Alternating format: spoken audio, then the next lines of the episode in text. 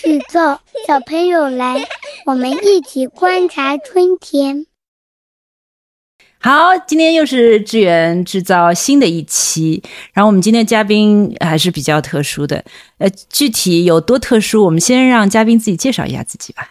大家好，我是 Kitty，呃，我是一个 planner。然后跟 Share 其实认识，Share 跟 Share 其实认识了很多年，很多年名字叫不准。Share Share 对，然后那个非常高兴今天有机会跟大家分享一些我个人的一些小故事，然后 Share 觉得还是有很多的八卦可以一起聊的。耶，今天呃，我刚刚已经上来就说特殊啊，那其实 Katie。关关小鱼，嗯，可能行业里还是蛮多人听到过这个名字的，所以呢，我们其实刚刚今天吃过晚饭，呃，我。本来其实列了一个提纲的，聊一些看似很严肃的关于行业的话题。我觉得我们又在瞎操心了。嗯，但是呢，Kitty 讲着讲着呢，他我觉得可能另有另一个话题切入更有意思，就是我们要想讲讲年龄焦虑这件事情。对，对吧？那呃，互联网大厂都在讲三十五岁加的年龄焦虑，那 Kitty 的年龄焦虑比较有意思，它是反向年龄焦虑。好，那我们呃，我们要不 Kitty 先给我们介绍一下你的这个光速什么 火箭？这个升职史好，那个升职史怎么听上去这么难听？其实我的反向年龄焦虑是因为我从事的这个岗位是策略岗。那其实策略岗的话是呃，share 其实讲到过，其实他是很难接受比较 junior 的人去做的。所以在最早期，可能两三年都是处于一个分析师啊，或者是一个辅助的一个状态。所以在因为做这个行业也做了很多年，所以一直都是比较焦虑，说自己还是太年吗？对，来说说看，八年了，八年了，八年，其实九三年的，对对对，所以很年轻。所以前几年的话，还是会一直很焦虑，说我我没有办法去啊 fulfill 这件事。然后举一个搞笑的例子啊，就是我在那个前公司，其实啊。非常年轻的时候就做到总监，但是你要稍微给我们一些具体的，不然大家不能。其实我说九三年，大家可能会想，哦，那九三年也三十岁了，做了八年，好像不算那么年轻嘛。对我大概是二十五六的时候，对啊，二十五六岁的时候做已经做到了总监。对，然后但是其实会比较的呃注意。不要嘻嘻哈哈的。然后我的衣柜，我刚刚跟 Share 讲了，除了黑白灰，应该没有其他的颜色。对，然后你是说做到总监之后开始注意的，还是之前其实你觉得作为一个？策略人员，你就已经开始注意说我要有一些，应该是到总监之后才开始注意的，因为我非常记得当时我服务的客户是一个世界五百强，然后呃，我要负责整一个品类的一个一个一个策略，那里面就会有不同的巧克力的品牌，那这几个巧克力的品牌的市场总监其实都比我大一轮。对，所以这个 压力还是蛮大的。那那个时候，我觉得只能就是在各方面都更勤奋一些，然后去跟更多的前辈，包括像 Share 这样的前辈去问一些，就是怎么办这个问题。然后其实还是会背后做很多的努力。对，但是这种反向的年龄焦虑，我就很开心。在今年，就是我终于突破三十岁的时候，我就会觉得再也没有人说我是一个二十几岁的人，我还是蛮开心的。但是其实你还是跳过了一些。呃，我觉得人生当中高光的时刻，我们先来说第一个啊，就是说 Kitty 为什么会在二十五六岁的时候得到这样的机会，坐上也是 Four A 的一个策略总监的。位置，我一直在说，其实是一个人口红利嘛，就是当时其实有个年龄带的断层，然后这是一个大的背景，然后与此同时，我的性格可能是比较喜欢去接受一些挑战，然后在当时可能也有一些呃外部的比赛的机会啊，比如说像戛纳这样子的比赛，我也是拿到了一些奖项之后，哎，管理层可能全场大奖啊，有 没有金奖金奖啊？呃，是金奖哇！现在我觉得这个和我想象中的 Kitty 不太一样，就讲话非常克制。是，就是拿到了一些奖项 啊，在一个相对比较年轻的年龄，升到了一个比较高的位置。因为那些都是很很多年前的事情，我就觉得可以不用不用再 highlight。但是我是觉得其实还是比较呃幸运，然后就得到了一些机会。嗯，但是我觉得这些幸运也是有外部的因素，但是自己可能也是努力的。去抓住这样的机会，但是回到年龄焦虑这个事情上，还是会一直存在的。就像刚刚吃饭的时候，我们聊到说，呃，当时我是应该是刚升到 head of planning 的时候，我们要去做一个非常重量的一个比稿。那这个比稿其实是国内最顶尖的一个运动品牌。那这个时候，嗯。的问题是在于它是一个纯本土品牌，那其实呃我的上级他是没有办法去讲中文的啊，因为在 f o r A 的集团嘛，所以相当于是说能讲中文的里面我是最 senior 的。那这个这个情况下面，我觉得我的压力是非常大的。那那我觉得后来怎么去怎么去应对，我觉得还是说回到这个专业本身，呃，在这个专业的这个呃领域。呃，去努力的做到最好，因为我觉得，呃，虽然你面对的客户是很很很高级的、很很 senior 的客户，但他不一定在这个具体问题上，他的思考有你那么多，他花的时间有那么多，所以在这个维度上面，我们是可以给他提供价值的。所以就回到这个事情上面去啊，对抗一些。年龄的焦虑，但总的来说，我现在会比较平和一些，就是你还是会正视自己能做什么，不能做什么，然后在能做的事情情上做到最好。嗯，哎，但我这里真的也有几个问题，我觉得 Kitty 跟我们分享的话，可能对行业里面的年轻人也是有帮助啊，因为你刚刚也说。比如说，我在有些更呃呃有些比如专业的领域，我可以比客户想的更多。那比如说，因为大家，因为我们昨天也在跟两个 planner 聊这个，会觉得啊，广告公司的整个整个经营的这个模式，真的就是优势没有了。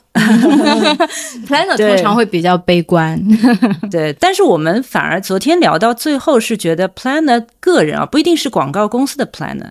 但是 planner 或者呃策略人员这个角色，其实未来会有更大的空间，嗯，给到我们的。但是我只是想说，那也未来来的不会那么快嘛，毕竟还是有一个时间段。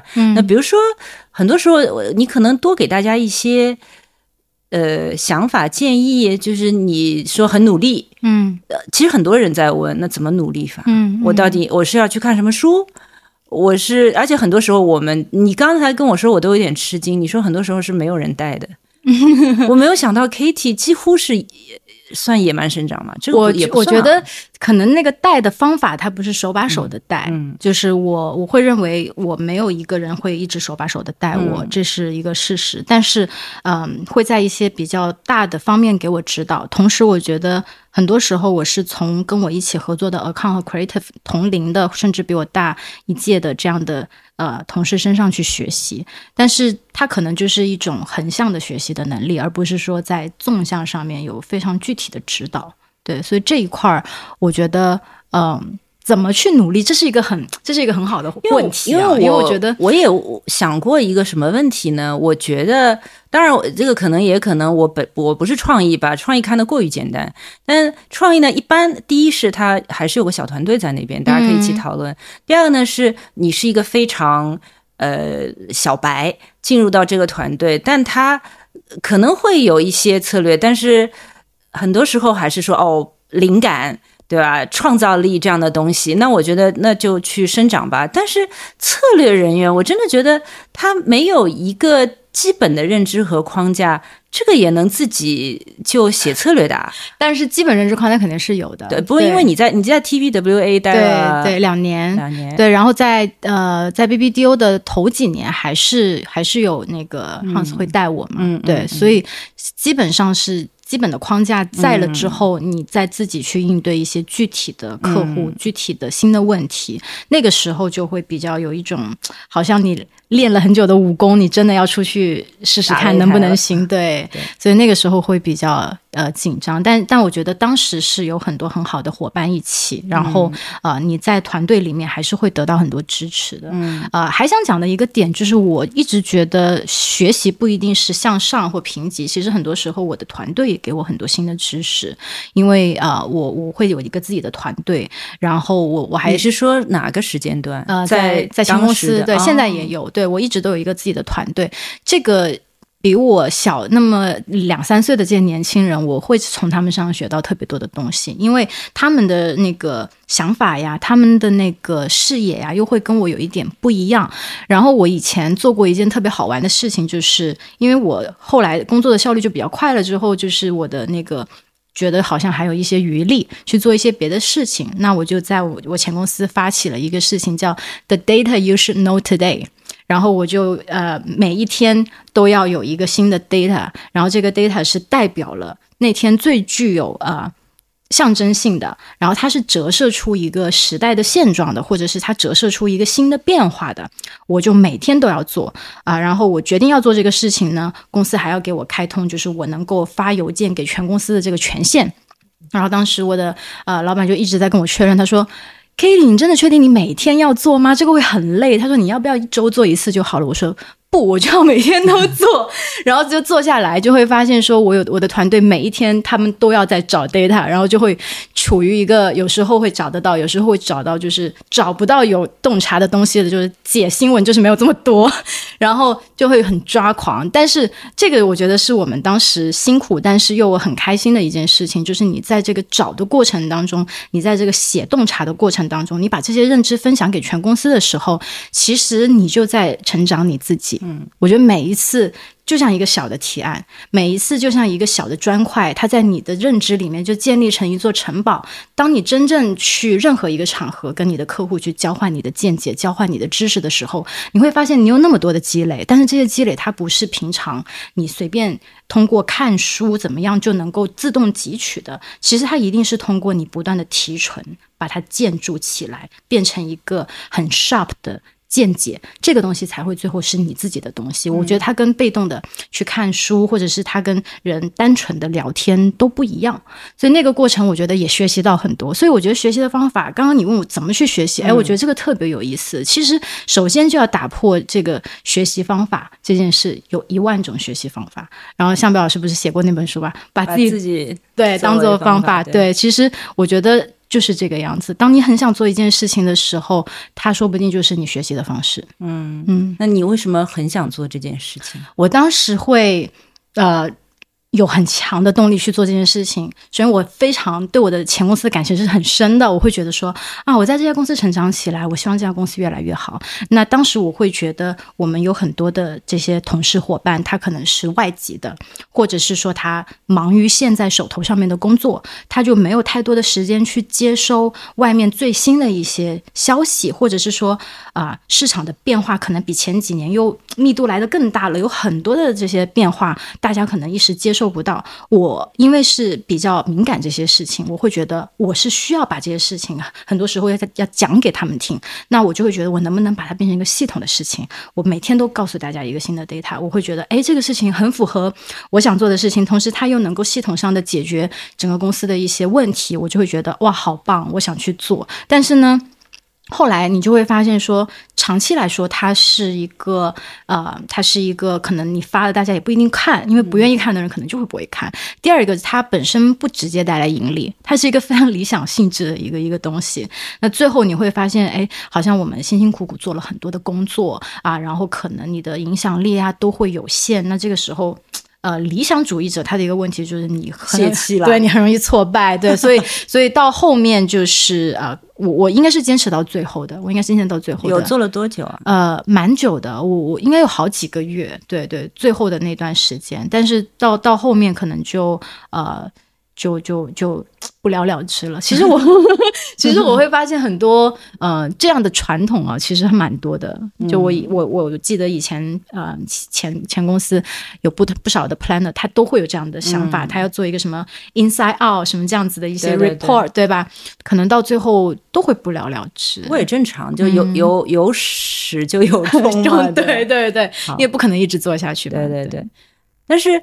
我其实也在想啊，我们有时候会讲啊，这一代人什么躺平啊，很丧啊，或者觉得就没有希望啊。尤其是在这个行业里面，我整体是有这种氛围感觉。我最近也有这种感觉，真的。我但是我本来有一个但是的转折，我觉得 Katie 是另外一种人。我会觉得我们这一代人就是。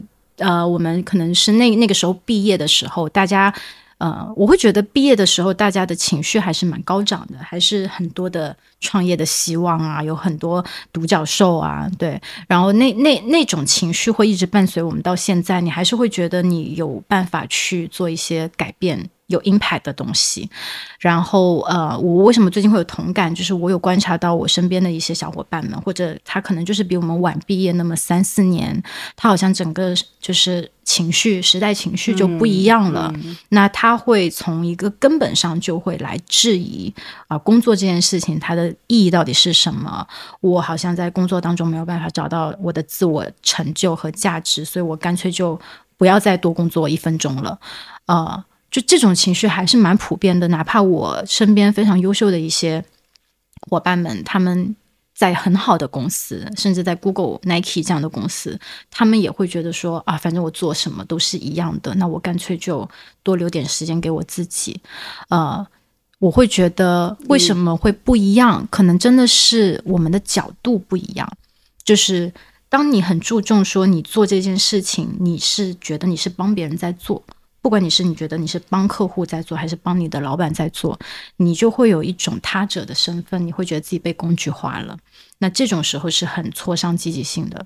我我从来都很少有这种感觉，一直在为自己。对我一直觉得我是在为自己做的，我一直都觉得说，嗯，可能一直以来我没有一个比较呃比较紧密的一个上级，所以很多时候这件事情怎么做，完全取决于我自己。在这么。宽松的情况下面，反而我会觉得，哦，因为我想这么做，所以我的主体性就变强了，我就会很自然而然，我就会觉得我是为我自己做的。然后我当时。会每多做一个客户，每多处理一类问题，每多开了一个 workshop，我就会觉得很开心。我就觉得，我就觉得我多做了一些事情，我以后又会做的更多了。就好像你的老板们好喜欢你这样的员工，是吗？我觉得只要换一个思维方式，可能你就会很积极，因为你你最终你会意识到，最终这些事情都是为你自己做的。就我也曾经是有过这样的想法，就是也是高高低低吧。就曾经在某一个低潮的时候，就觉得什么一堆烂事儿都扔给我，然后就真的是思考角度调整了一下。我就我完全跟你这个是一样的，就觉得那是我这样我才能成长啊！我就是，但问题是有时候 成长到某一个阶段的时候，然后又掉下去了，会觉得又是一堆垃圾事儿。对，我觉得你在心态上就应该接受这是一个周期性的。就我也会有消极的时候，我也会觉得，比如说这个事情可能头三次我都觉得很开心，到第四次他还来，我就觉得他在浪费我的时间，对吧？那这个没有办法，我觉得还是会有一个比例在，一定会有一些事情它是很事务性的，但是你可以提高事务型的效率。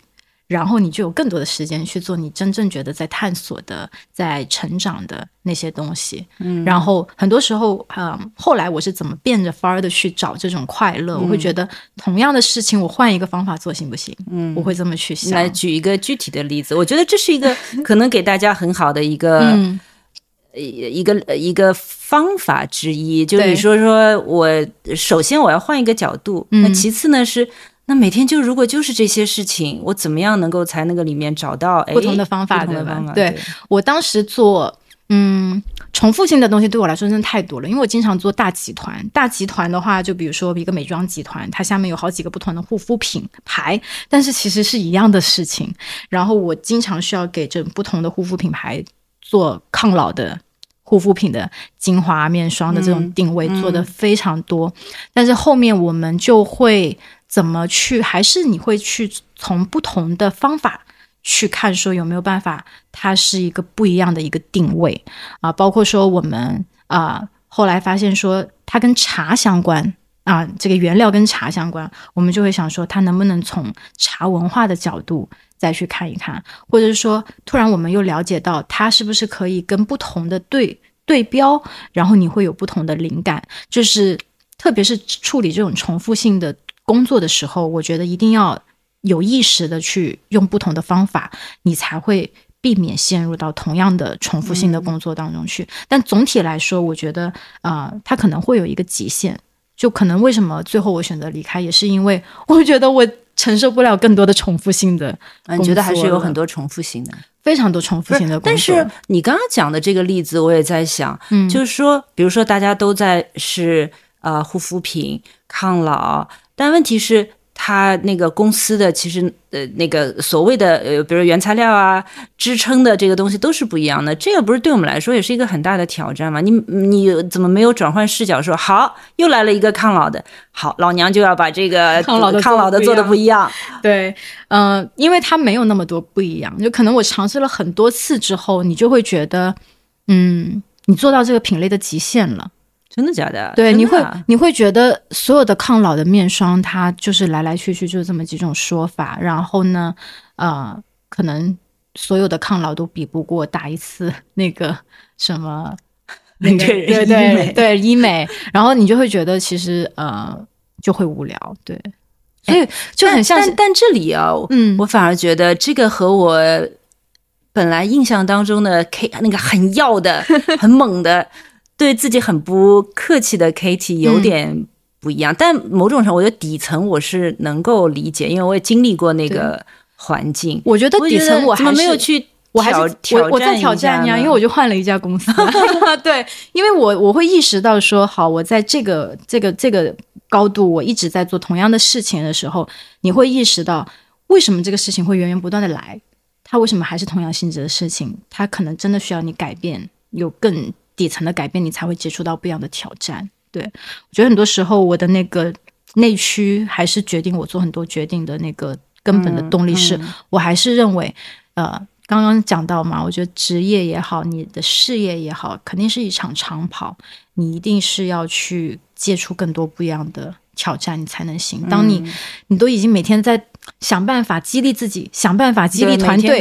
对你总有一天你会觉得我为什么要想办法？可能这个事情它不值得我花那么多的精力。你会有那个啊哈 moment 就想算了。哎，但是你其实也提到，你打算离开上一家公司的时候是刚刚被升职到 head of planning，对吧？然后其实那个时候大概只有二十二十八岁啊，二十八九，二十八九岁，属于。非常惊人的，我我会觉得这个事情啊，就会有一个阈值啊，就可能到了后面，我自己就没有那么看重我多少岁干嘛干嘛，我就而且就比如说大家去介绍我说最年轻的什么什么，就想说最年轻好像不是一个褒义词，我自己会觉得它就比较客观，甚至还有可能说呃。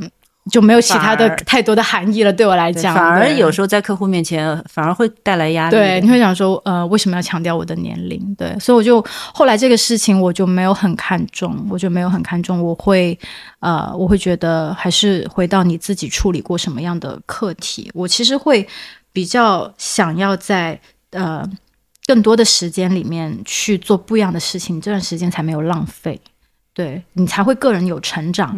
然后如果你在你在最后一段时间里面，你会觉得你在处理的课题都非常的大同小异，你都解决不了你自己的内驱的问题的时候，你一定要想到底是哪里出了问题，到底是哪里出了问题。我我会觉得可能就是呃性质它没有办法改变，那只能改变我自己。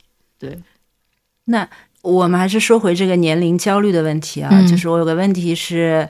你其实，在你比如说二十五六岁已经是 planning director，嗯，那顶着这样金光闪闪的 title，对吧？跑到客户那里去，其实会不会有过一些比较，现在回忆起来也是比较 难忘的这种被质疑？会有，肯定肯定会有。或者，那我觉得我不知道有没有可能有两个极端，一个是因为你的年轻被质疑，第二个有没有出现过？其实现在我们很多时候，你不不要以为年纪大的 planner 就没有这个压力，也有人你可能做一些年轻的品牌的时候，人家说啊，就大家都是说你又不是目标消费者，你你又不是这个对吧？九五后、零零后，你怎么知道？其实一样被质疑。嗯，大家用年龄和这个品牌的 TA 在做连接，我觉得也是比较奇怪的。所以你有没有一些比较印象深刻的例子，在工作当中因为年龄受到特别的待遇？嗯，我觉得他会有，他会有更大的挑战在，但是倒不至于说会呃，只是因为年龄来来，人家不会这么露出来。对对对，嗯，我觉得比较印象深刻的是，当时可能是呃，我我比较我回我回回想过来，我觉得赢得信任真的是一个过程。嗯，有的时候你能够赢得信任，呃，有的时候可能你最终并没有赢得太多的信任，但是那些赢得信任的过程，它就会它就会。激励你，他就会激励你，他就会说，你只要在一个领域付出的足够多，你足够的真诚，然后你是真的在为客户解决问题。呃，我我有收到过这样子的 feedback，就是说，呃，可能最开始可能他并没有完全的信任我，但是我是通过自己的努力去赢得他的这个信任，然后最终我们其实是一起非常开心的达成这个合作，交付我们一起的共同的这个任务。我觉得。赢得赢得信任这个事情，会因为我的年龄，呃，他会非常天然的前置在我的脑海里面，我会非常的呃自然的就意识到，我在每一次其实都是要需要去赢得他人的。尊重，赢得他人的信任的，我可能不会有，就是比较自然而然的说，我来到这里，我就是很厉害，所以你必须听我的。我从来没有过这样的时刻，我每次都是我来到这里，我就是要赢得你的 尊重的，我来到这里，我就是要赢得你的信任的，请你看看我有多努力吧。都是这样的，所以所以说年纪小有年纪小的好处，但但这种努力在是在你的你说比如说提案的内容嗯上呈现出来，就是这种努力是怎么样能够让它更显性的呈现在客户面前？客户面前，对我觉得是从呃最终是从你思考的质量，最终是从你交付的这些呃成果的这个质量，包括说你对这个项目的投入的程度。对，然后我觉得客户是能够能够感受到的，就是呃，当然客户他也会有很多不同的伙伴嘛，那不同的伙伴可能解决他不同的问题，对，所以我会觉得也没有办法说你你你你就是成为客户唯一的最棒的那个合作伙伴，也比较少，也比较少这种时候，所以嗯，就就还好，对。但我这你其实你是厦大中文系的，对对吧？对。然后，其实，在学校里的时候，是完全没有接触过商业广告营销、商业的东西。呃，很好，很好笑，是我上过一一一天的那个广告双学位，因为。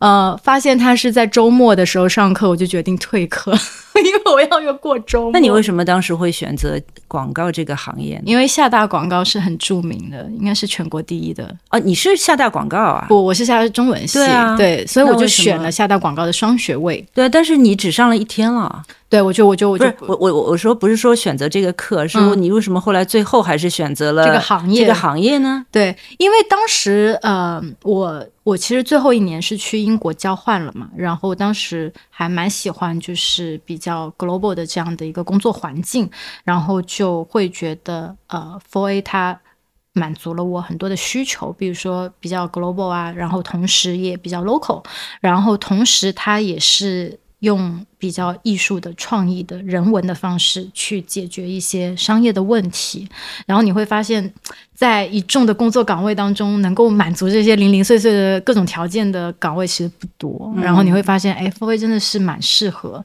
新人的，因为当时我没有特别的觉得啊，我一定要做广告，但是我会觉得在广告公司里面做 planner 是一个。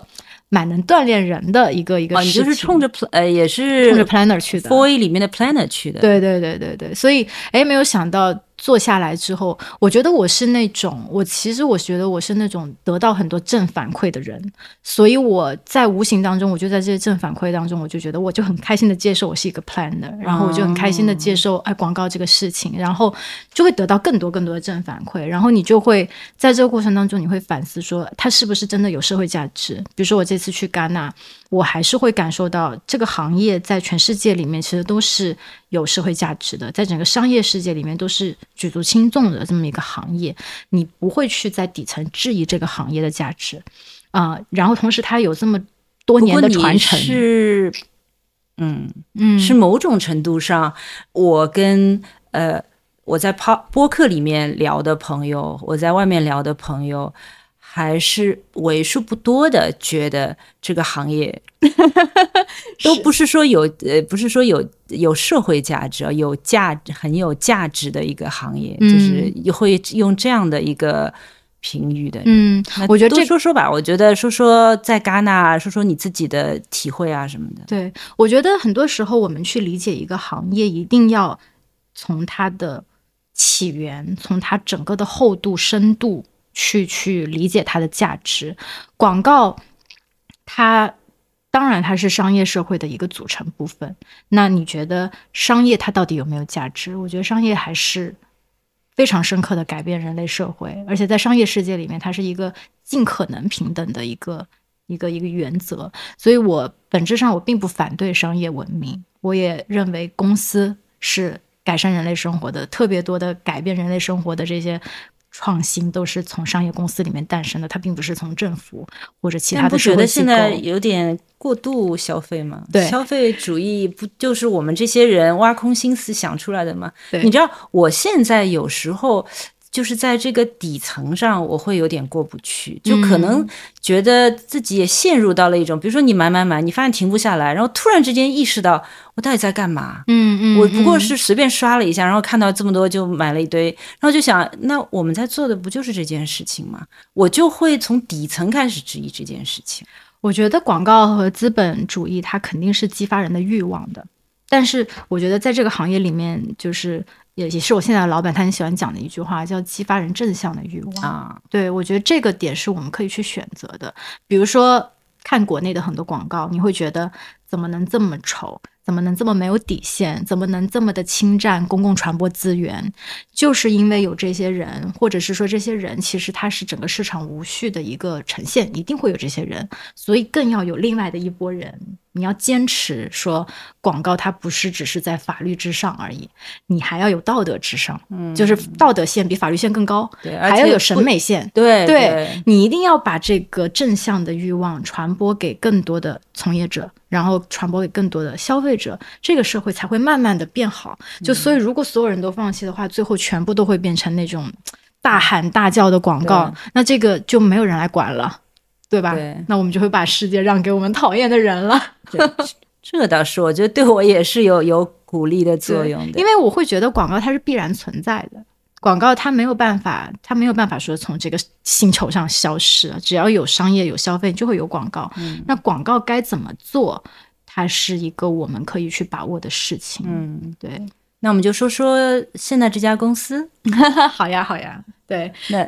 来，P D 自己对我，我其实是去年去年三月份的时候加加入了群玉山。那群玉山它其实是我们的定位是品牌咨询公司，但是我们的呃团队的核心成员其实是广告公司啊，所以说我们其实会有很呃深的广告的经验，但是我们其实在品牌咨询这一块是非常年轻的，然后我们还在呃不断的去创新，还在不断的去突破。所以这个过程，我觉得跟我自己本身的。阶段也是契合的，嗯，对吧？你就像聊到说，哎，我好像觉得广告这个事情就是对啊，不断没有办法对激励我了，然后我我该怎么办？那这个时候我就发现了这个机会，我就非常开心，所以是一拍即合，志同道合。那其实，在工作的内容上面，因为本身你也是 planner，嗯，有时候在广告公司里面，可能也会做一些像品牌定位、品牌策略的项目，嗯，那现在的这个工作里面，给到你的新鲜感的东西是什么呢？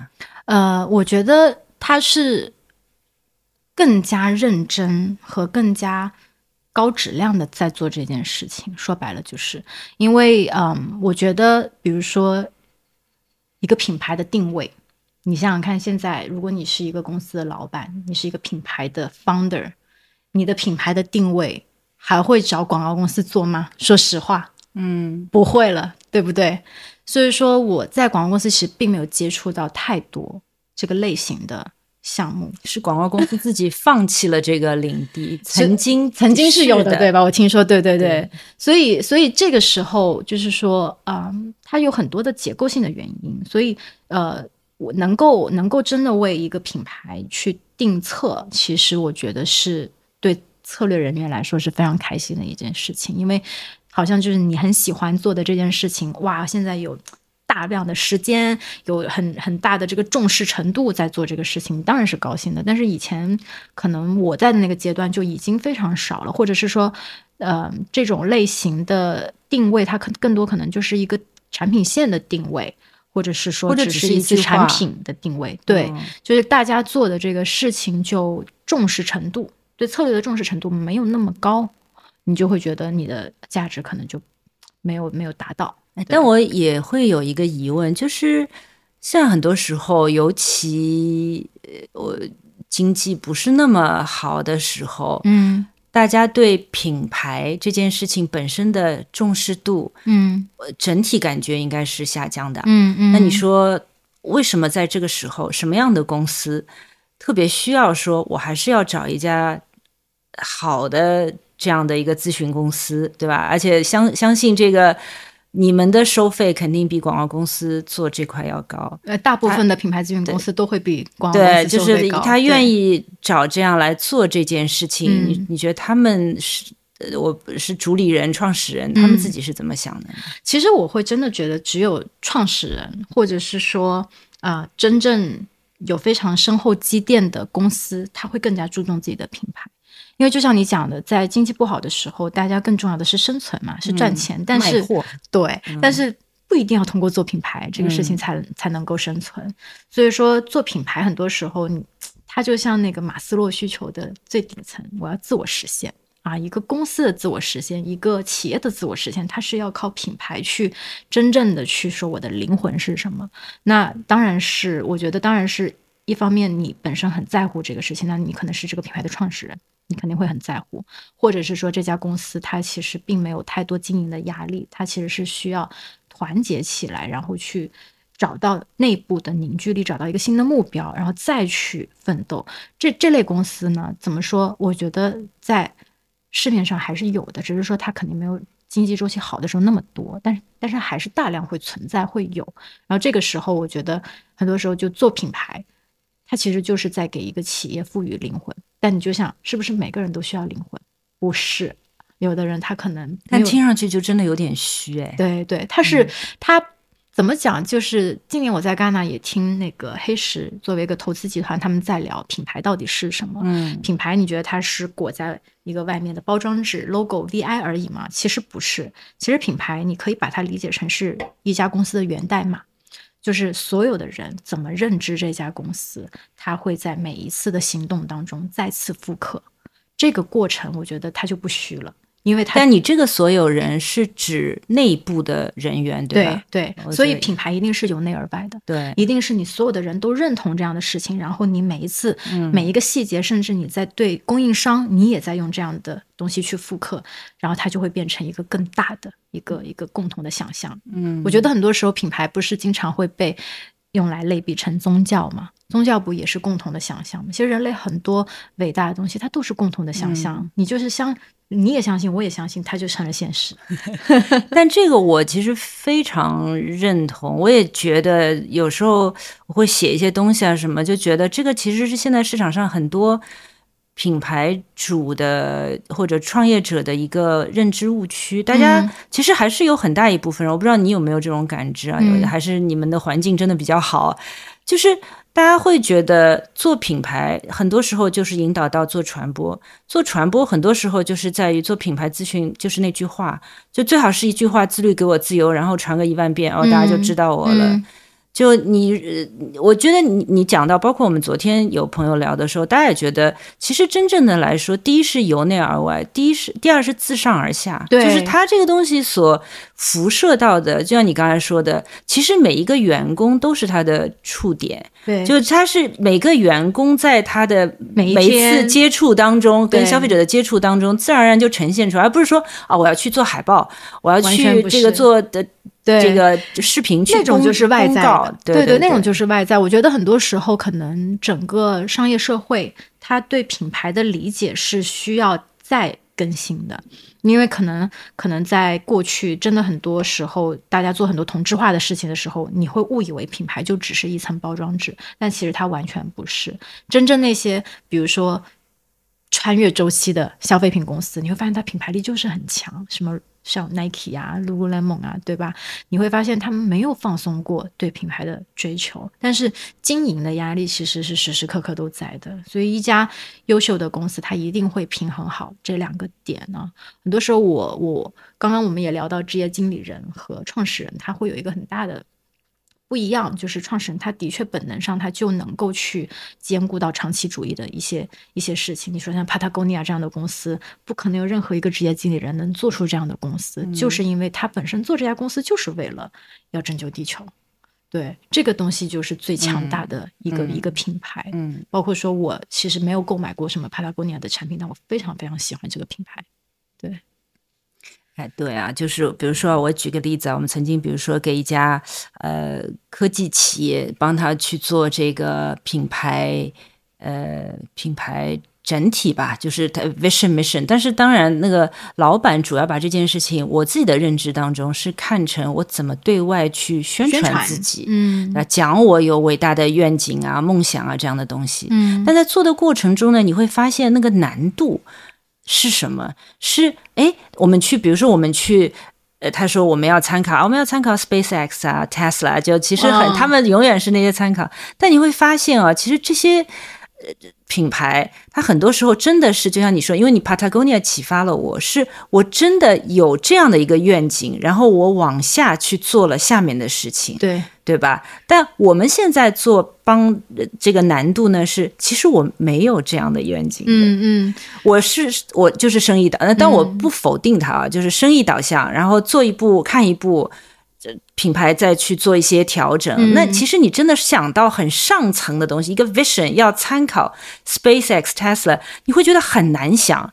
这个不是难，你想到人类什么，这个都可以想，但是你忽然就会觉得，真的吗？你你真的有资格去讲这句话？我是为了全人类的什么幸福啊、福祉啊？对，我觉得很奇怪。我会觉得很多时候我们在做这些品牌咨询的时候，我们的角色更像是把创始人或者创始团队他脑海里现有的东西，或者是说雏形，把它挖出来。就他一定必须还是是他们自己内心的东西。然后刚刚不是讲到说激发人正向的欲望吗？我觉得。我还是相信每一个人他都有梦想，创始人他一定也有梦想，但是他的梦想可能他并没有很好的被 articulate 出来。然后我们在做的工作就是我们有很多的灵感，我们有很多的案例，你看看你是不是这个意思？你想不想要这样做？你希望成为他们吗？我有很多的这些，嗯，我有一个宝库，对吧？我有很多的 examples。那我觉得很多时候必须是他们自己。对，这个完全完全认同，因为不然根本是执行不下去的。对，一个就是就是说，它永远是一个包装在那边。对对对，所以甚至我有时候有时候也可能也是为了鼓励自己，嗯，鼓励团队吧，激发团队。我会觉得说，我们在了解他的基础上，如果他有一个愿望，说我至少外面要包装的像 SpaceX 这种很宏大的，那我们也不一定要那么远，但是呢，稍微把它提高一点，说不定这个创始人会觉得，哎。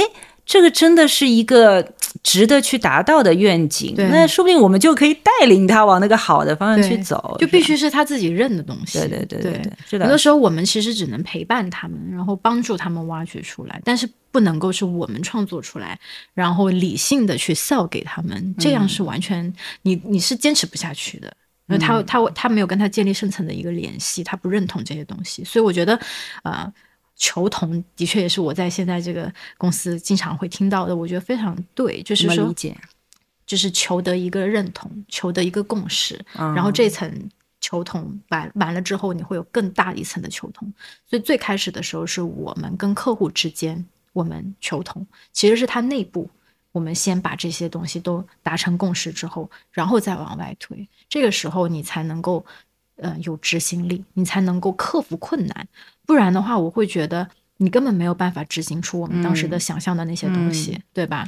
理念的东西完全没有办法落地。对，其实我这个倒是有个问题的，因为我们当然刚才对吧 e r 心中都有很多理想，然后说啊，这个每个员工内心都被种下了一颗这个的种子。对，那我就问，这个怎么去？落实在如果真的是从内而外的，嗯，这个从内的这颗种子到底怎么去能够种下呢？就你们会在当中扮演角色，还是其实这个时候你们你们是设计了这个种子，然后把这个种子交给客户，那你们自己去种吧？嗯，我们更多的其实是先要在创始团队嗯深深的种下这颗种子，然后我们会陪伴他们一起去把这个。然后在更大的内部范围里面去求同，但是的确它是需要一个过程，需要一个时间，同时怎么去啊自上而下？其实我觉得我特别认同战略一定是自上而下的，对，就真正能够在，但是但是也要接受一个现实啊，就是说真正你看在商业世界里面，真正是品牌力很强的公司，我觉得总是凤毛麟角的，对吧？你你比如说很多知名品牌，它也没有什么了不起的品牌精神，它真的很多时候它的角色就是一个商标，然后它它有过那么一一两次很亮眼的广告，可能这就是现实，那就是。取法其上，你就只能得其中。对我们作为布道者，我很多时候我会，我很喜欢，最近很喜欢用这个比喻，就是 布道者，你就是要源源不断的把这些想法告诉给更多的人，因为品牌就是能够给你更多好的感觉啊，心灵上的、精神上的愉悦，这些东西就是一个价值的所在。但是这个接下来就是因为你一直会讲到。心灵上啊，精神上啊，这种，我就还是会有一个疑问。虽然我觉得 f o A 给到我们的培训培养，嗯，就就是那一条的。但是今天如果整个市场竞争这么激烈，大家有时候也会聊说所谓品效合一啊什么的，嗯，那又是。呃，是不是我？因为我不知道你们实际操作什么样，听上去就是纯的，一天到晚在精神啊什么。我如果我我站在企业的角度，好像会也会有点心里发虚。嗯嗯，我可以举一个例子啊，也是今年我在戛纳听到的一个非常好的一个案例。他就是去讲，他们作为一家嗯被并购的公司，嗯也也在持续的并购当中。然后他每并购一次，他的公司简介就会长一段。然后到了某个程度，他会发现他已经长到无法跟人解释我们这家公司是干嘛的了。有非常多的团队被并来并在一起，那么这个时候他就发现他其实是需要一个品牌去统一内部的认知，然后去统一外部的沟通。然后他们真正是算过这笔账，做了这些品牌的事情之后，有多大程度上去提升了这个效率，提升了这个。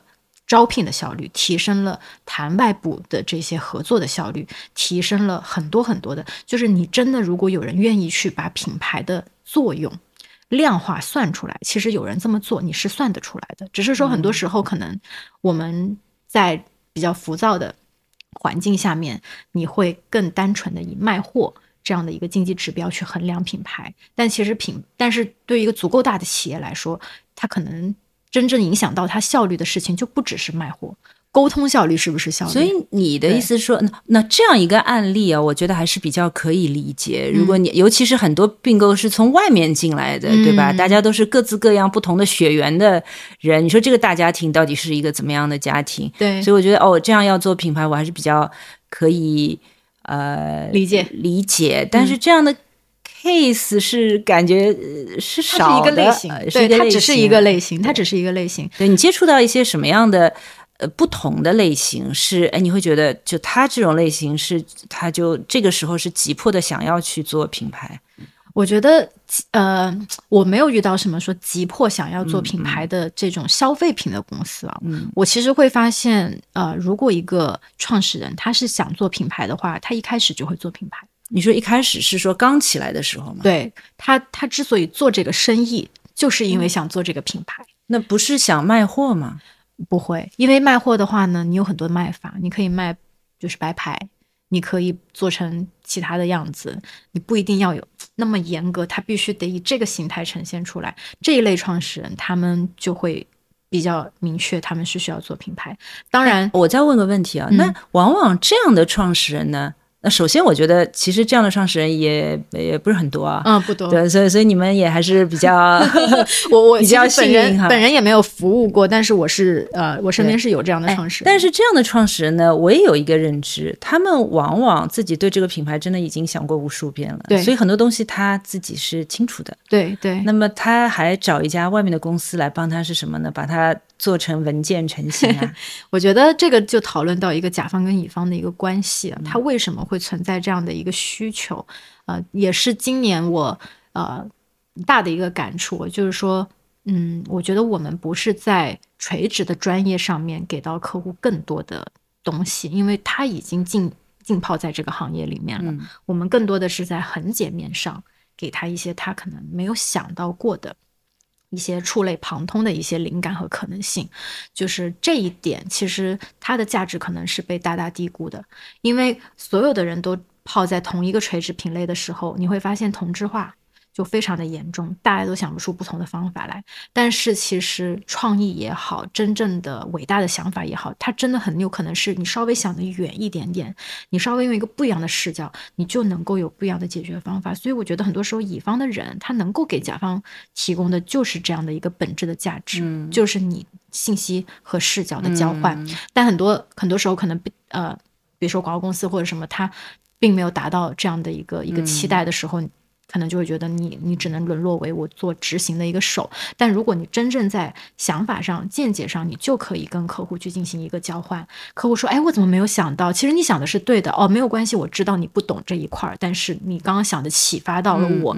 我觉得这样的价值交换，它是非常。”非常平等的，它是它是有商业价值的。同意同意，就这一点，我也在现实的工作当中是有过这样的感受。嗯，就你会发现，因为我们是做各种各样不同的领域的东西，然后呢，本身在本质上又偏向于对世界比较好奇，看一堆乱七八糟的东西。对，然这个时候就讲到，就是世界上不是有两种人才嘛？好像是一个耶鲁的教育学家提出的，就是是狐狸还是刺猬。刺猬的话，就是那种在呃一个专长上面做的很深很深的那种专家型人才。那狐狸呢，就是什么都知道，而且他能在关键时候把看似啊毫不相关的事情就是连接起来，就是 connect the dots 嘛。然后他就会有一个非常 brilliant 的 solution。然后这种类型的人才叫狐狸型人才。我会觉得本质上广告行业的人才或品牌咨询的人才，他是在。呃，狐狸这一块儿会比较强，因为它能够带来一些不一样的想法，但同时它也具备体系化去把品牌做好这么一个专场能力，所以它是能够把这个纵横结合起来，给到一个呃货真价实的一个乙方。对，而且我觉得你讲了一个很好的点，这两年我就越来越深刻的认识到，就是其实。品牌咨询或者策略师本身是需要有想象力和创造力的，而且是非常强的想象力和创造力。所以这个我你我不知道你自己的感觉，我觉得在 Four A 的时候，很多时候我们是被误解的。大家会觉得最糟的就是你是写前写前面 set up 的人，对对吧？对，呃。其次的是哦，你是那个做去做调研的，嗯，然后呢，你的逻辑能力还是什么分析能力，这个是强，觉得你是你就是那个最理性的人，就把那些数据给到我们。我觉得这个理解是完全错的。对我，所以我我我当时不是给你分享了那句话吗？我觉得我们一定要克服我们对理性、逻辑和精确的这种无意识的迷恋。这种迷恋，你曾经，因为我觉得广告公司并不像，比如说。咨询公司，比如 McKinsey 这种，那我觉得相信，我相信他们会比我们更加理性的多得多。我当时也会有这样吗？因为你，你作为一个 planner，你被 train 的方式就是你要 logical，你要怎么怎么怎么样。但是很多时候你会发现，我那么 logical 的讲了这么多事情，好像并没有什么用，或者它并没有指向一个真正突破性的理解。你还是在讲一些大家都知道、大家都知道的事情。那我觉得。这种这种问题，后来我在反思，就是说为什么会层层 review 下来，最终出来的东西是这样？是不是因为大家太害怕犯错了？大家就希望说我前面的东西应该是对的。但是很多时候，就今年我在戛纳也听到一个很有趣的一个演讲的名字啊，它叫做它叫做你到底是要准确的错，还是模糊的对？其实我们追求的应该要是模糊的对，嗯，就是逻辑这个东西。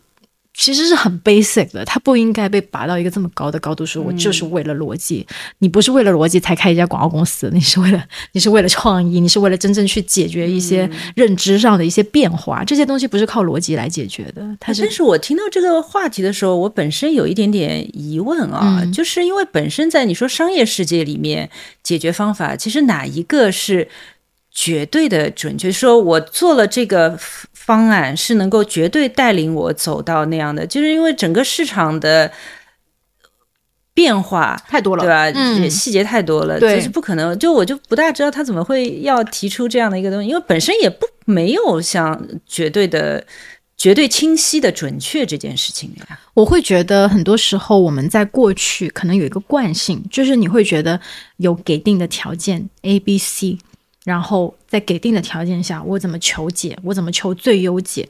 我觉得这好像是我们中国可能就是受过高考教育之后这一类好学生他很习惯的一个思维模式。问个问题，比如怎么在以前的这个传播策略、品牌策略里面求所谓的最优解啊？他会觉得说，比如说我分析了市场，我分析了消费者，我也分析了我的品牌竞争环境和我的这个品牌现在拥拥有的这些，呃，所以在这 A、B、C 四个给定条件下，我唯一的一个 proposition 应该是什么？这种思维，我觉得一定要。尽早的跳脱出来去看，说其实可能性是有非常多的，可能性是有非常多，而且应该要给自己一个呃一个一个意识，就是我最早想到的那几个，肯定是所有人都最早想到的几个，我就尽量不要这么想了。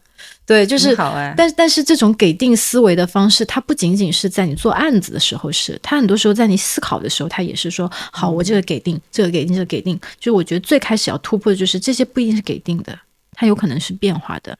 对，它有可能被改变。那么，你如果现在做一个案子，呃，怎么去？我不知道你现在的操操作方法和以前会有什么不一样呢？会有比较大的不一样。我觉得也是我们现在这家公司比较推崇的一个想法思考，就是大胆假设和小心求证。我们会先要先放开自己去大胆假设，并且当我们去挑选，比如说 competitor 或者是 reference 的时候。啊，尽量不要看同类的，因为呃，以前会比较自然而然，你就会看同类的品牌怎么做，同类的问题的人是怎么解决的，这个就是一切那个同质化的根源。我会认为，你你可能尽量要看一些看似并不相关，但其实它可能本质上内在逻辑的这样的一些案例，就是视野上要更宽阔一些，然后去找不一样的 reference，然后你啊，在新的被。这种背景很大差异的对比关系当中，你去找到新的可能性。当然，我觉得这还是一个，还是一个公司文化和你接触到的客户是不是跟你有同样的想法的。这这样就是大胆假设，小心求证。对，但是我问个问题啊，就是这个呃，小心求证是有可能推翻前面的假设的，有可能的。对，我觉得这这个很重要，因为我们以前你会 发现啊。假设有些人就是偷懒，嗯，他其实他已经不是假设了，就是你说这个消费者是不是只是那么小的一个点？不是的，但是为了让整个。东西顺畅，嗯，然后方便快捷，嗯，然后我就说消费者呢就是这样的，就是这个点在那边的。但是你说它其实导向最后的时候，你仔细看一看，你发现是有整体逻辑上问题的，嗯，它不推翻的，嗯，所以就是假设一定要明确它是假设，对对，它一定要求真，怎么求真法？比如说你刚才说到的，我去看了一些外面的。这个行业的一些 reference 啊，或者呃，其实已经不是所谓的 competitor 了，有可能是一个替代者。嗯，我觉得求证可能分两个方面，一个就是说，呃，从一个调研的角度，我们去去问我们的相关方，不管是呃直接的消费者，还是我们的客户，还是行业的专家，啊，就是我们还是会拿回到专家。行业本身的一些人来帮我们验证，说这个东西到底行不行啊？然后这是一类求证，然后还有一类求证就是从可操作性去求证，说能不能做。呃，这个是可以实现实现的吗？然后我觉得这个也特别重要。所以说，在这两个点，既然啊大家也认同，并且也能够做，那他就是能做的了。在我们看来，所以这两个求证，我会觉得是能够保证大胆假设能够落地的。但比如说，你有一个很 fancy 的假设，但业内人士很抵抗，我觉得就可能需要小心。嗯，对对，这个你倒是。呃，让我理解了你前面说的这样的一种思考的方式和作业的方式，是需要找到适合的客户去接受，因为他可能也会被你吓一跳。对对，说哎，怎么突然之间走到了一个我完全不熟悉、没有想过，或者有些人是会觉得，我今天这样的一种环境里面，我就是要 bold，嗯嗯，对吧？走到另外一个我没有考虑过的是那种。品类区间里面去，对，有人肯定会被吓一跳的。对对对，所以我觉得这个很多时候还是看乙方自己。而且我接触到的客户来讲，我会觉得可能是现代企业这个制度啊，它会让职业经理人就没有办法很大胆。这个也是有有有原因的。对，相反是当你接触到一些他就是一把手，然后他就是本身就对这个事情负全责，他会很大胆。然后他不，他做决定也会很快，他不需要你理性论证一百页，因为他不需要向别人论论证自己了，他就对自己负责。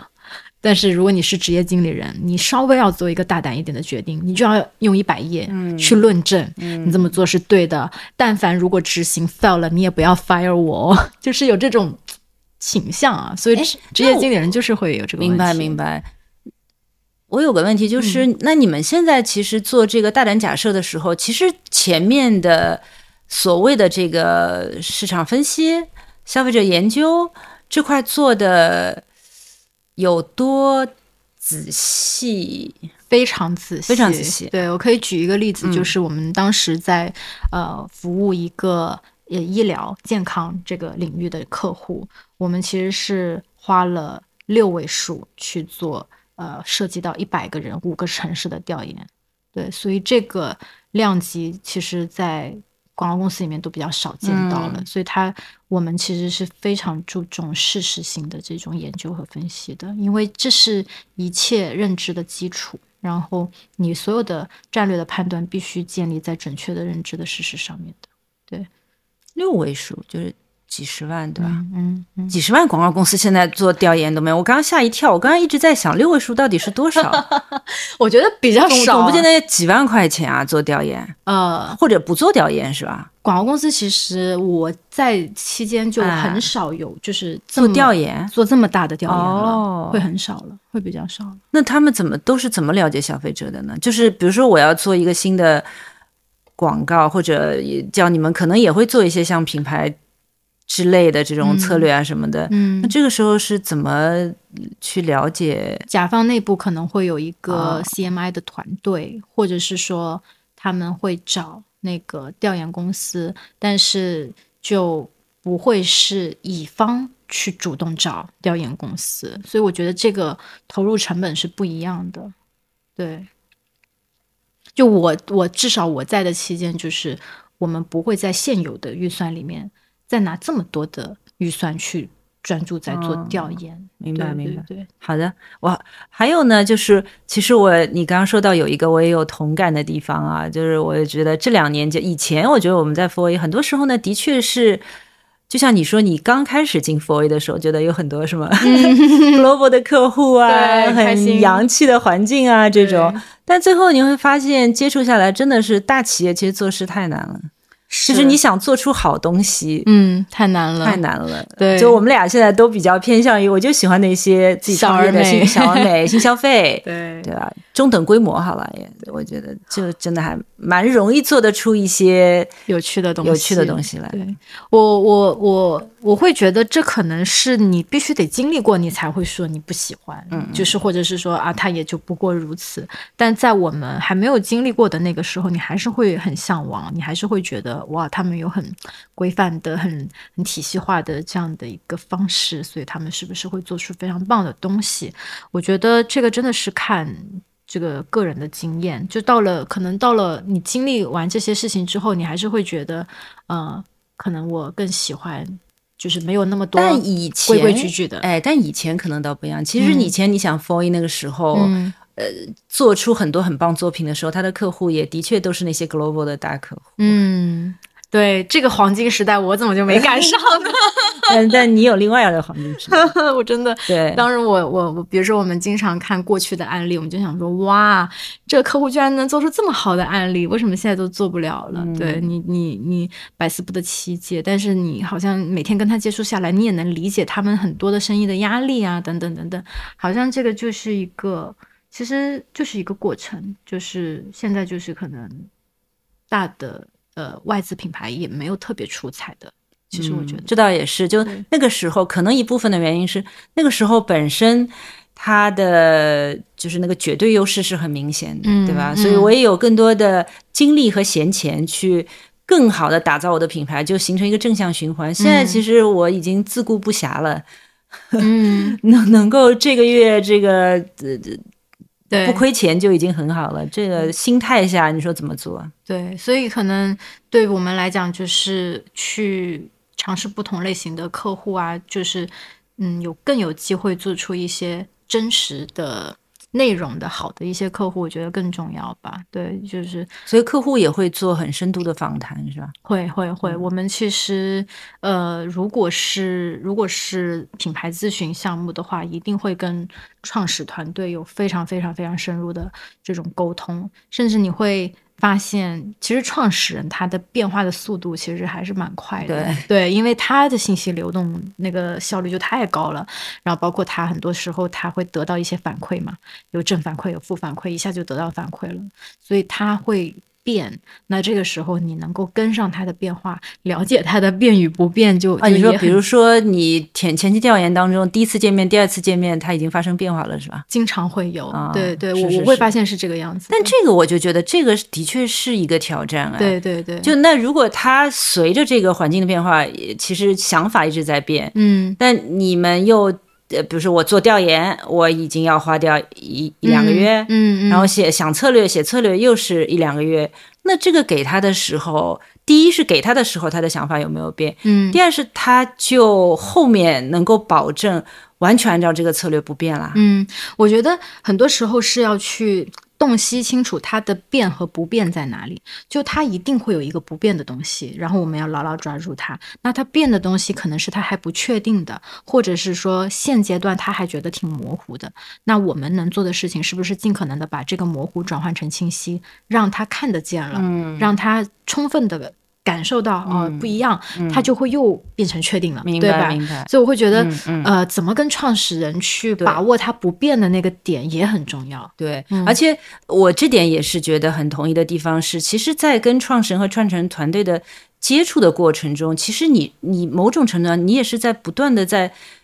了解这个人，揣摩对什么样的我，我觉得很多时候也不是我们在卖我们想的东西，对对对吧？其实是把他想的东西用一个更好的方法表达出来。对对对，就是或者呢，我觉我觉得里面会有一些我我我不知道你啊，我会觉得会有一些我们自己的价值观在那边的，就是我就希望说一些积极的、美好的东西。所以那你里面我也看到了一些可能可以。趋同的东西，对你刚刚也说的，对对对对对，这个就是合作的时候最美妙的事情嘛，就是我相信的你也相信，哎，刚好我们一起把这个事情做出来。哎，我想问你们现在公司，因为其实，在行业里，尤其包括我觉得现在来找你们的客户，应该还是蛮认同你们这个品牌，是不是相对来说接触客户啊、卖 idea 什么是比较容易的？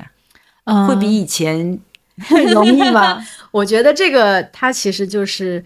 台上一分功，台下十年功。对，就真的是这种感觉，就是我们在背后所付出的那种努力的程度，它会让现场看上去是很很顺利的。但是其实他，因为他背后真的做了足够多的这种功课，就我觉得这个是最大的一个一个一个不同。就是很多时候我们在嗯卖的时候，其实你已经有非常十足的把握了。对这个。当然是需要你有很大的这个投入的，就不会像以前可能啊。可能以前的 做做法可能是说，本身也是比较分散精力，或者你在每一个案子上面投入的精力的确是有限的，相对有限的，所以你会有一点有一点在碰运气，说哎，不知道他喜不喜欢，但是我有好几个方向，起码能有一个你喜欢的，就这种类型，其实你肯定也有同感嘛，这这种是比较常规的一个做法。呃，当当当我在新的公司的时候，我们就相对来说不会不会，你是说不会给多个方，不会给太多，我们会有非常笃定的。一到两个啊，这个样子。但一个我其实也有点质疑的，一个的话一定是非常非常确认确认才会，并且是也也是在前期可能也是跟客户是有沟通的那种。对对对对，因为我也曾经听到过呢，蛮有趣的东西是，比如说他会说这个老板选择了那家公司，是因为那家公司的，比如说卖的或者创始人拍胸脯跟他说，我就跟你讲。这就是最好的方案。老板觉得，嗯，你看他多么有信心，我就选。但是我当时听的时候呢，我是不是特别认同？就像我们刚才讲到的，商业的这个解决方案是多种多样的。嗯嗯嗯，难道只有一条路吗？我在这里的想法可能会有一点不一样。就比如说，我们到底跟甲方在交换什么？除了可能性，我觉得很多时候我们也在交换一个判断力。我们内部先做一个判断。我们基于跟你在一起工作的这么长的时间，这么深度的了解，我们认为这个是更好的。其实这个判断你会发现它很值钱，或者是说它很难。那很多时候，甲方最高层他最需要，他为什么这么这么 senior？他为什么这么位高权重？就是因为他在做决定。其实做决定，呃，如果我们能够有勇气，或者是我们有这个把握去先做一部分决定，这个对客户来讲，我觉得是一个很大的附加值。因为如果你完全就是一个负责想，但是你没有任何的判断的这个，你完完全把判断交出去，其实其实我觉得也是在偷懒。其实我不是特别特别认同的地方是，比如说，就算给他三个方向，也不能说是没有判断的，因为底下才藏着五个方向，对对对吧？这里面挑了这个东西出来，对对对。所以呢，我其实某种程度上我是有点羡慕，因为我觉得在这个当中，我相信啊，马总以及群山现在。建立起来的这种呃，不管是 rep 就知名度 reputation，一定在赢得客户的信任上，嗯，他的威信呃和 charisma，嗯，其实是加了很多分的。是，这是这是肯定的。但是还，我其实还觉得我刚刚忘忘记讲的一个点，就是说，其实它应该是一个漏斗状，嗯，就是在最前期的时候，它应该是要多的，但是你越到后面。它应该是要多的，是选择应该是要多的。哦哦哦！但越到后面，或者你每次聚焦回来之后，你不应该再给更多，嗯，你应该越来越少啊。那可能到最后就会非常非常少。对，我觉得这是一个大的客观的一个一个规律。哦当然，在最前期，可能我们呃有的时候，当我们很有判断的时候，可能我们就只会给一到两个，但是也有时候我们可能会给一个 full range，也有可能 full range 是指 full range 就是有不同的方向。然后就真的是在想，然后对对在测试，对对对对，理解理解。我觉得不不是只有一种应对的方法，不同的客户、不同的对项目，对很很少有说我这次就是给一个方向，这种时候我觉得也比较少，其实也比较少。对，明白。你还有什么觉得想要聊的？想要聊的？从从现在这个环境就可以聊一下，就是说怎么样不要太丧。我觉得我想真的，啊嗯，哎，我也想很想听。我想引用一个引用一个概念，就是现在不是周期不好，大家都说现金流很重要。其实我最近一直在跟大家讲能量流这件事情，就是你的。能量流，其实最早我接触这个词是因为我练瑜伽，嗯，然后你会发现说，哎，其实能量它的确是会有一个输出输入的过程。你怎么保证自己在一个非常充沛的能量流里面，能够有很多想做的事，并且能够有能够把它做出来的这种能量？其实我觉得特别重要，因为可能现在呃，从对比当中你会发现说，大家可能在一些其他的呃一些大环境的影响下面呢，然后你在工作。上或在情绪上面，你都没有一个很好的能量流，你就会不开心，你就反而会陷入一个负反馈，你做什么都做得更不好。我自己也会有这种就是比较低谷的时候，但是你只要稍微调那么一点点调回来，你变成一个正向的，你就会好很多。那么快点介绍一下，分享一些方法，就是呃，比如说我就是睡眠很充足，然后醒来之后，然后你就会有啊好多想做的事情，这个时候你就可以打开你的那个。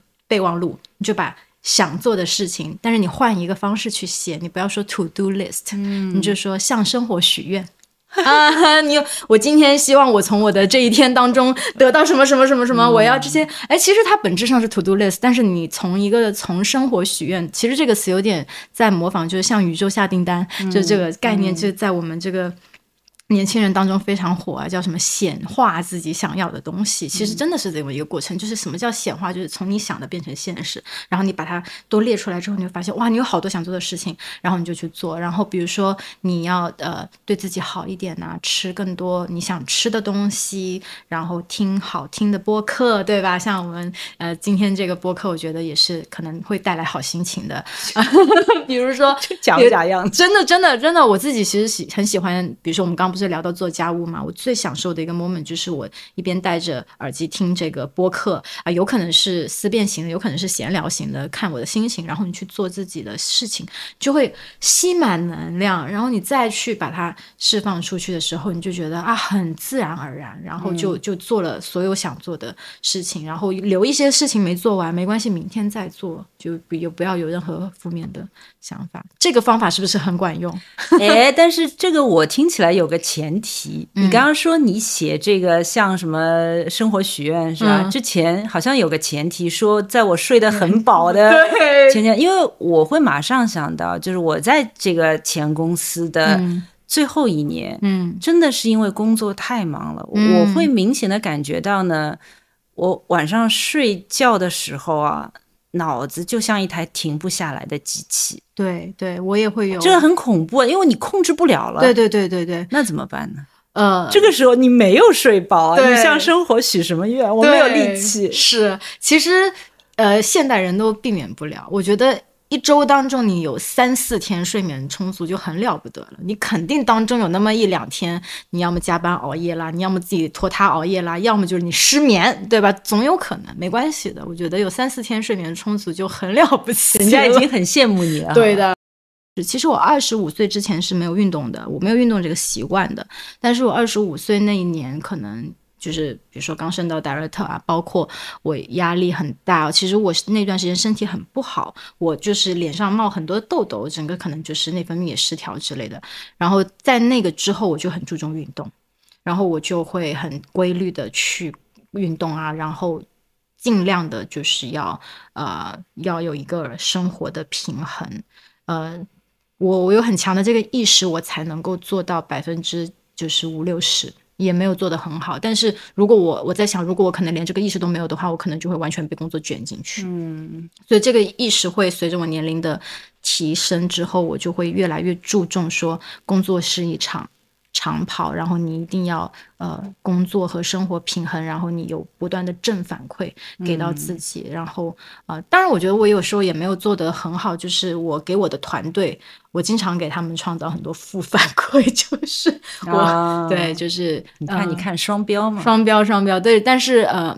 呃，给了一些负反馈之后，就会有有又有又有意识的说，我要还是要给更多的正反馈。但是我也会觉得，这个负反馈只要控制在一个合理的范围内就好吧，因为他们本身现在他们其实没有对接客户啊，我是他们唯一的反馈的来源。所以如果我不给任何负反馈，我觉得也好像不太行。对，所以就是嗯，对。但是总的来说，我意识到正反馈对一个人的成长是比较重要的。嗯，其实我我现在听下来啊，还是说。呃，第一呢是这个公司本身的工作内容和节奏，嗯，还是比较。第二呢，你相对来说可能个人也能够更好的去控制一些时间，嗯。但我也相信一定有一些听友是不是那么容易的？他他就是存在一个每天被逼的九九六的工作时间。就比如说，我说我那个最后一年，你就是没有办法改变。但我这个经历过那一年之后，我就。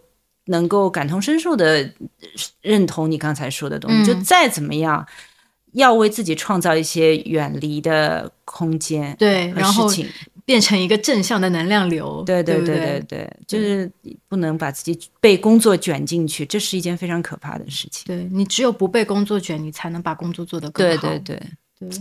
用这句话结尾是多么好呀！对，希望就是大家都能够工作的开心，开心。好，谢谢 KT，谢谢。那我们下次找机会再有新的话题再聊。好，好，好，OK，谢谢，好，谢谢，拜拜，拜拜。